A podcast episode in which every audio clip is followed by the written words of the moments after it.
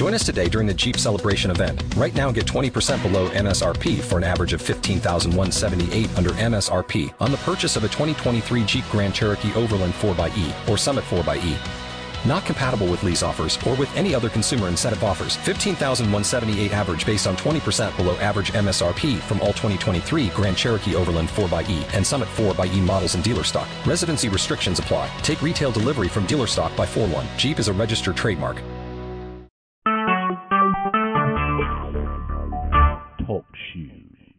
Recorded live. Good evening and welcome to Deliverance by Grace Ministries, where we have been working the last several weeks on a prayer series. Before we get started this evening, though, I do have some news that uh, I need to share. As many of you know, uh, I am the senior pastor of Deliverance by Grace, uh, formerly known as Deliverance by Faith and Faith Baptist Church. And one of our members that had been a pastor here uh, from the early days, uh, Alan Parrish has been uh, he has chosen to move on to other things and is no longer associated with Deliverance by Grace Ministries, Deliverance by Faith, or Faith Baptist Church. And uh, so we want that out there so that everybody knows. Uh, we wish him well in future endeavors. So before we get started, I, I want to apologize to everybody for last week. It was kind of a hectic week, and I I allowed the devil to rule the day and canceled our our Bible study. So I do apologize. Let's open with a word of prayer. Dear Heavenly Father, we thank you for the blessings you've given us. We thank you for the ability to live in a land where we are free. We thank you for the brave that protect this land so that we can live in the home of the free. We pray, Lord, that you would bless this series. May it touch someone's life. May, through me, I be used as a vessel for your word. We pray, Lord, that you would be with our leaders. Pray that you'd be with our president, helping to make decisions that protect the United States, follow your word, and protect the laws of the United States. We ask, Lord, that if anyone within the sound of my voice be hurting, that you would heal them. If anyone within the sound of my voice be sick, that you would make them well. And that if anyone in the sound of my voice doesn't know you, that you would use the words through me to speak to their hearts. In Jesus' name we pray. Amen. When we started this, our, our first sermon was titled The Purpose of Prayer, where we talked about acts adoration, confession, thanksgiving, and supplication. Then we went to our second series, and the second series talked about the power of prayer, where we talked about forgiveness, that the power of prayer can do the following. Forgiveness from God, peace from God, strength from God, wisdom from God, boldness, opportunity, healing, and tranquility from God. And that leads us to tonight's sermon series. We're going to be doing two parts tonight, by the way, just so that everybody knows. We're going to be doing the privilege of prayer and the principles of prayer. I am going to go through these fairly quickly. Again, notes are available if you want them. In the privilege of prayer, prayer and the answers to are not always available to all who pray. For some, their prayers will be an abomination to God. Their prayers will fall on deaf ears. Their prayers will be hindered, and their prayers will not be answered favorably. We might be praying people, even praying fervently, but do we have the right to pray, the right to expect God to heed us when we pray? In the first section, we're going to talk about for whom prayer is not a privilege. So, Roman numeral 1 will be for whom prayer is not a privilege. And A, those who will not heed God's word. In Proverbs 28 9, we're told those who turn their ears from the law, their prayers are an abomination. 2 Timothy chapter 4, 3 and 4, we're told that such is the case for those who will not endure sound doctrine. Now, I'm going to elaborate on this one because this one's important. Those who will not endure sound doctrine. Whether you choose to be the Baptist doctrine, Methodist doctrine, Catholic doctrine, whatever doctrine you choose to be, you should adhere to that doctrine. Now, does that mean each doctrine is right? No. Does it mean each doctrine is wrong? No.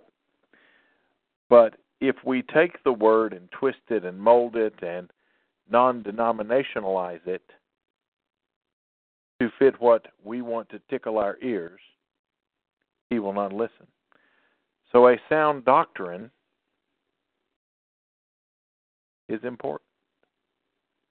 So I like to tell people, and, and I've always done this, that I am the Bible doctrine, meaning that I live by, work by, and eschew by the biblical doctrine. Because although I'm trained under the Baptist doctrine, I don't believe everything the Baptist doctrine teaches. So I go to the Word, I go to the Rock of Ages, and I look and I read and I study and I compare. And so I am a biblical doctrine person.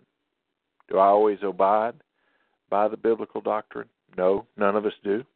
Anyone that claims that they do, well, I wouldn't want to be them. If we will not listen to God, and this is important, if we will not listen to God, why would He listen to us? B.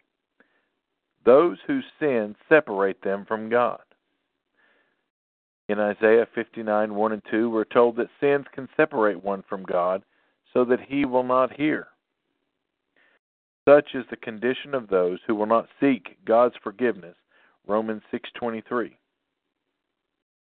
Two things important here. One, we are told that when our name is written in the Lamb's book of life, it's there. And that's true. Praise be to God. Or he'd have to have an eraser for me constantly. Write it in, erase it out. Write it in, erase it out. Write it in, erase it out. But Paul tells us in Acts, in Romans, Galatians, Ephesians, Colossians, that we are to die daily. We are to pray fervently, constantly asking for forgiveness, that God will find favor upon us. But if we reject God's forgiveness, can we expect Him to listen to us? If we choose not to die daily, should we expect God to listen? C, and probably the most important one in here those who fail to treat others justly. Psalms 41 1 and 3, we are told that those who fail to consider the poor will not be heard. Malachi 2 13 and 14, 1 Peter 3 and 7, we are told, and, and husbands, this is a big one, those who fail to treat their wives as they should. Listen to me carefully. Those who fail to treat their wives as they should. Your wife is not a possession. Your wife is not a punching bag. Your wife is not something to be controlled, demeaned, or otherwise. She is your other half, your equal, your helpmate, and your completion. Treat her that way. Wives, husbands are not to be dominated, domineered, nagged. They are your equal, your other half, and your completion. And only in that unity on both ends of equality in a marriage will God be there to answer. Those who fail to make things right with those who they have offended. If anybody here has ever heard of the 12 step program, what is, I believe it's step nine that you have to do? You have to make things right for those that you have slighted. Is it always possible? No. Did you give it an effort? Yes. That is what is there. did you reach out to clear your transgressions? Those who fail to forgive those who have sinned against them, we're told in Matthew 18:21 through 35, that we are to forgive those who trespass against us. We are to forgive those who would smite us. We are to forgive those who would do us harm. Because if we do not forgive those and we do not treat others fairly, how can we hope to receive God's mercy? How can we expect Him to answer our prayers? Those who pray without faith. You've heard throughout that faith without works is dead, and works without faith is dead. I heard something the other day that took me a few minutes to put in the register just because the way it was worded, but it's a perfect perfect analogy here. If you have an empty heart, a full head will not matter. Now think about that. You have an empty heart, a full head will not matter. Let me put it the other way. What if you have a full heart and an empty head? Has anybody out there ever worked with those that have Down syndrome or have various forms of developmental disabilities? Their hearts are so full of passion and love and and life. But they may not necessarily have everything upstairs that we would quote normal end quote call. I'd much rather have a full heart and an empty head than an empty heart and a full head. For those who pray without faith, it is impossible to please God. In James 1 5 through 8, we are talking that if we present ourselves before God in prayer with doubt in our heart, it will ensure the failure of the answering of our prayers. If we doubt God's existence and ability to provide, why should God answer our prayer? The privilege of prayer is not extended to everyone. It is a blessing graciously bestowed on those whose hearts are in the proper condition, the proper place, and the proper thought process. So let's consider now for whom prayer is a privilege. So this is the second part, or if you're taking notes, Roman numeral 2, for whom prayer is a privilege. A, the sinner seeking truth and righteousness. We learn these in examples from Cornelius. According to Acts, he was a good man, but still in need of salvation. His prayers and alms had been noticed by God. Thus God saw to it that he had an opportunity to hear the words whereby he could be saved. According to Acts 11:14, he was saved. He needed to hear words by which he could be saved, which why he could take action. The gospel of Jesus Christ, which is God's power to salvation in Romans 1:16. As many of you know, the the story of Saul of Tarsus was still in his sins despite praying. Yet God heard the prayer of a sinner like Cornelius because his heart was in the right place. He was hungering and thirsting for righteousness. He was asking and seeking and knocking, for the Bible says in Matthew 7 7 for those who knock, they will enter. For those who seek, they shall find. And that's a not the exact translation. I do apologize for those of you that are King James people. Providing an opportunity to one day hear and obey the gospel of Jesus Christ. For a sinner seeking truth and righteousness, prayers will be heard. Any of you heard to pray the sinner's prayer? For with a sincere heart, a full heart, You pray that prayer I am a sinner. Lord, come into my heart and cleanse my soul so that I may follow you. It's as simple as that. Doesn't take communion, doesn't take baptism, doesn't take, I won't say it, but it doesn't take it. A belief in the birth, the death, the resurrection of Jesus Christ, and a casting of your sins and cares upon the altar. Part B the Christian with Jesus as their high priest. Jesus is the high priest, or to put it in layman's terms, he is the Pope of our church. He is now a merciful and faithful high priest, able to aid his brethren. Hebrews 2 17 and 18. According to Hebrews 4, he makes it possible to approach God's throne possible, uh, boldly because it says that you shall only enter in the kingdom through Jesus Christ the Son. He's able to save to the uttermost since he ever lives to intercede. The first intercession was when he was stretched out on the cross. And he interceded when he said, It is finished. Where he took all of our transgressions, our sins, our mistakes, and he conquered the gates of hell. Jesus now has become our advocate and our mediator, our advocate to God the Father, according to 1 John 2. The one mediator between God and man, 1 Timothy chapter 2 verse 5. Who makes intercession for us at the right hand of God, Romans 8 and 34. Such is the blessing of those who have put on Christ in baptism and become the children of God through faith.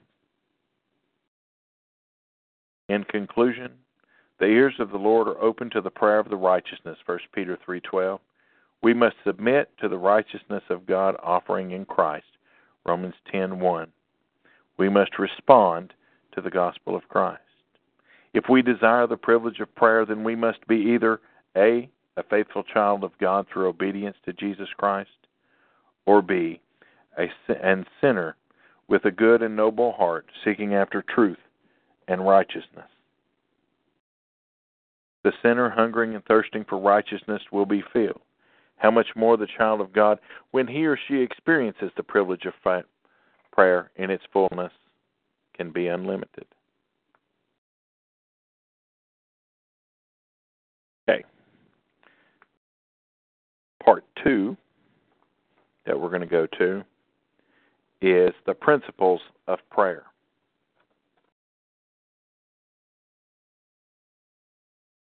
What are the principles of prayer that must govern our praying? The most important one, there are five of them.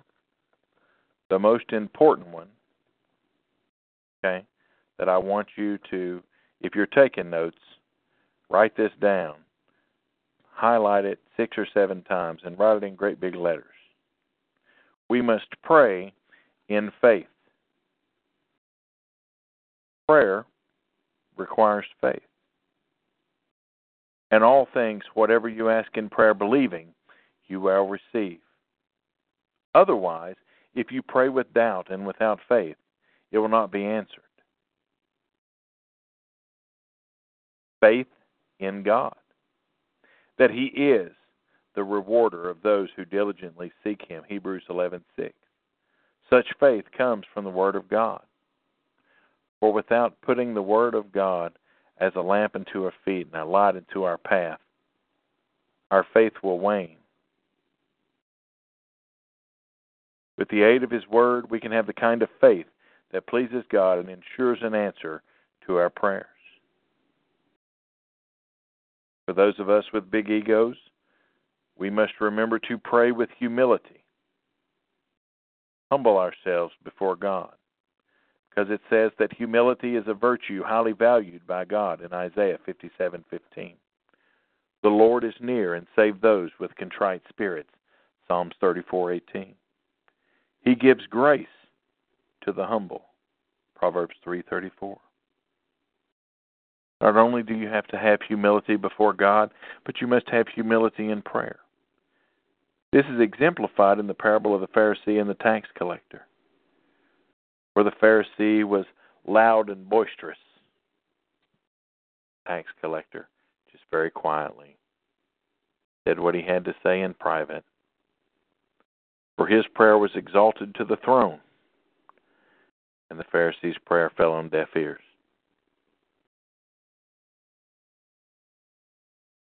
Humility leads to an exaltation, or you can also substitute that word for sanctification by God. With faith and humility before God, we are prepared to pray with the proper disposition. We must pray, this one's important. We must pray in harmony with God's will. Prayers are answered favorably if we ask according to His will. Prayers more concerned with our will than God's will will fall upon deaf ears and be turned down. Goes back to the very beginning when we talk about acts. Whenever we pray, we pray with atonement or adoration. We pray with confession. We pray with thanksgiving and then we pray with supplication. He already knows our wants, needs, and desires. He wants us to cast them on Him. But much like that dress or that suit that you want at the local uh, high end store, that want sometimes is left empty. He will always meet our needs, but sometimes our wants are left empty because our wants don't necessarily line up with what He has for us. And sometimes we will keep on and keep on and keep on until finally it's kind of like, be careful what you wish for. I'm going to give it to you. And then we get it and we realize, you know what? Maybe it should have remained unanswered.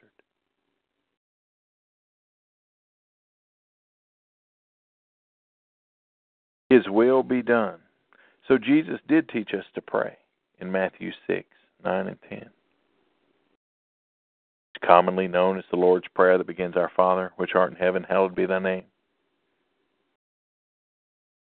He prayed fervently in the Garden of Gethsemane. Every time that we heard Jesus pray, it was, Father, your will be done, not mine, but yours. Praying is made much easier when our will is to do God's will. Been many a times that that I've knelt down to pray, sat down to pray, stood to pray. And it was selfishly over the way I wanted things to go. God's like, eh. There'll be a fact check there, buddy. Not happening. With faith in God and humility towards Him, we will gladly yield to His will for us. For not to do so will merit our prayers not being heard. Point four, we must always pray with thanksgiving. Giving thanks always for all things of God. In everything by prayer and supplication with thanksgiving. Prayer being vigilant in it with thanksgiving. Pray without ceasing, and in everything give thanks. Do you see the pattern here? Selfless prayer pray with thanksgiving. The second part of praying with thanksgiving is one that a lot of us tend to forget. Ironic that it's this particular one tonight because coming up next month and the month after, we celebrate Thanksgiving. But do we truly celebrate Thanksgiving? We're going to be celebrating Christmas, and a lot of us are going to be running around the stores trying to get the gifts and I hear Tickle Me Elmo's back, so there's bound to be a mad rush on Tickle Me Elmo. But is it truly what it's about? And do we have an attitude of gratitude? When times are tough and things are down and it looks like the world is is dark and bleak and and Satan is running through do we have an attitude of gratitude? For no matter what Satan throws our way, no matter what the world throws our way, we got one thing that they can't take, and that's the salvation brought to us by the Lord Jesus Christ. And that no matter how hard they try, and no matter how much they push, they can only push me to my knees. No further can I go. And no matter what happens to me, do I have an attitude of gratitude? Think about to the most disturbing thing that you've heard or come across this week.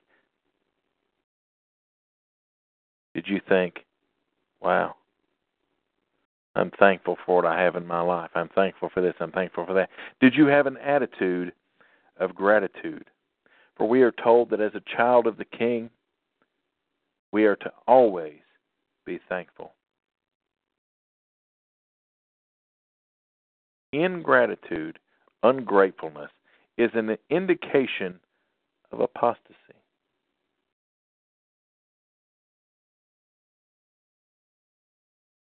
Let that sink in a minute. Today, not been the greatest of days. Some information and stuff that that's just destroyed, probably destroyed some people's lives. And as I was preparing for this this evening, I was left with the thoughts of do I have an attitude of gratitude? no matter what's going on in my life, do I have an attitude of gratitude? Because the truth is, no matter what's going on, we've got it pretty good. We live in the richest nation in all the world. We have family and friends. We have salvation. We have our children. For no matter how poor or downtrodden we think we are, we have food in our stomachs. We've got clean, fresh water to drink. We've got lights in our house. Most of us have internet and and phones that can do so many functions that that third world countries or even some main countries would be amazed at the technology. So do we truly have an attitude of gratitude? And do we think that God will help us with our serious burdens if we don't take the time to thank Him for past blessings. Here is the most important. Well, I said the first one is the most important. If I had to have a co first place, this one would be it with heavy asterisks behind beside it, highlight it, put it up in bold. We must pray in the name of Jesus Christ. Let me say that again.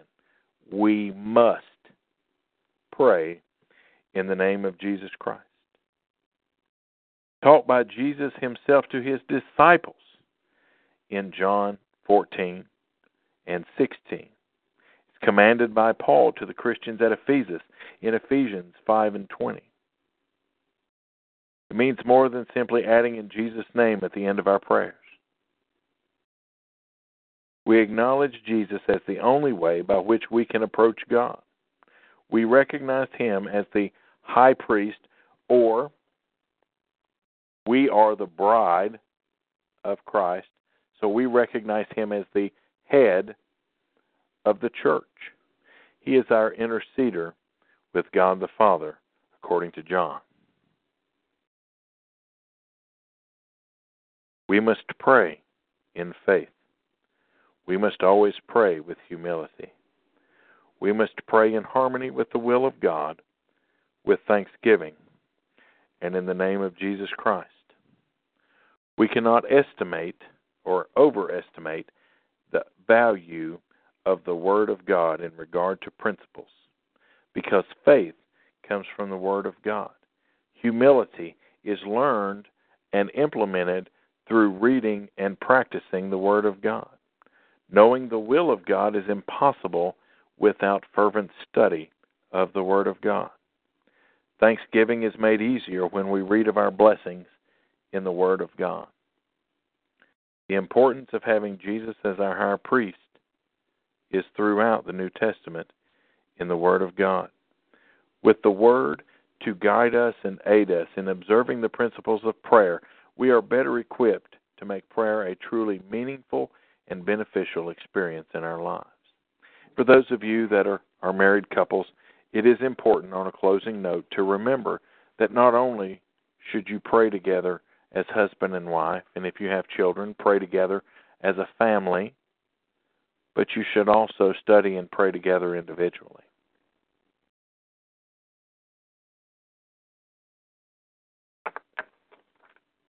For men are taught different lessons in devotion and study.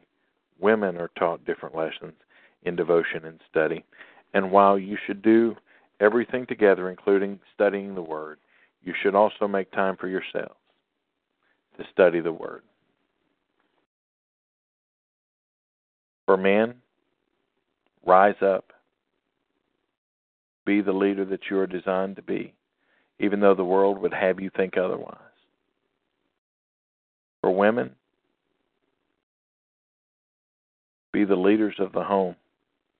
Be the example to the children. Be the nurturers. Be the educators. There's nothing wrong with having that role of mother and wife. There's nothing wrong with having the role of husband and provider. I'm not saying that women can't help with that. It's not saying men sometimes stay home. But when you do it together as a united team, two halves making a whole, God will give us the privilege of prayer, principles of prayer, to put with the power of prayer.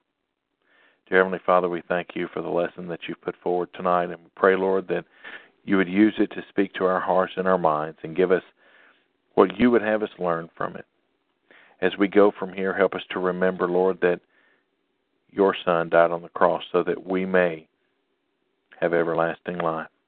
Ask, Lord, that if there's anybody out there that doesn't know you, that, Father, you would convict them and speak to them until the time that they give their life to you pray that as we go from here, helps us to remember that you're in control and that we should always have an attitude of gratitude. And until we meet again, in Jesus' name we pray. Amen. We want to thank everybody for tuning in. We will be back to Thursdays, 9 p.m. Eastern, uh, next week. And until then, good night. God bless. Waiting on a tax return? Hopefully, it ends up in your hands. Fraudulent tax returns due to identity theft increased by 30% in 2023. If you're in a bind this tax season, LifeLock can help. Our U.S. based restoration specialists are experts dedicated to helping solve your identity theft issues. And all LifeLock plans are backed by the Million Dollar Protection Package. So we'll reimburse you up to the limits of your plan if you lose money due to identity theft. Help protect your information this tax season with LifeLock. Save up to 25% your first year at LifeLock.com slash aware.